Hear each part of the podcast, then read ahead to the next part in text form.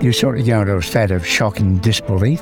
This can't be true. There must be a way around this. Maybe it's a misdiagnosis. You keep going back to the same old paediatricians or specialists, trying to get a different result, which doesn't happen.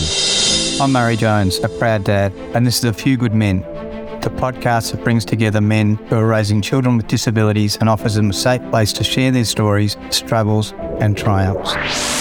Mate, can I ask, as blokes, we, I know it's a generalisation, but we tend to want to fix things. You do go every avenue. It's never ending quest. What are you trying to do? Is there a medical solution? Is there an operational solution? There's not. You eventually come to realise, no, what we have is what we've got. My journey as a father to a child with a disability has been challenging, but it has also given me strength and resilience that I never knew I had. I realised how important it is to have a support system and how lonely it can be without one. You take a lot more notice yourself of other disabled people and their carers or their parents. In public, you're more aware of what they're going through. Sometimes you're able to give them just a nod of support, a thumbs up. Sorry, we know what you're going through, but stick with it. This podcast aims to understand some of the very difficult and unexpected journeys that many men have experienced when raising children with a disability and the way that has altered the course of their lives. We are going to cover it all immense challenges, the lonely roads, and of course, the rewards that can be discovered along the way.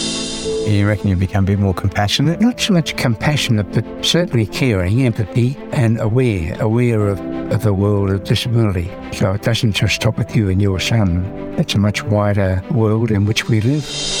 Take the blinkers off that you're not just looking after your son. It's a world which a lot of people are involved in, and this is where men should really talk more to each other.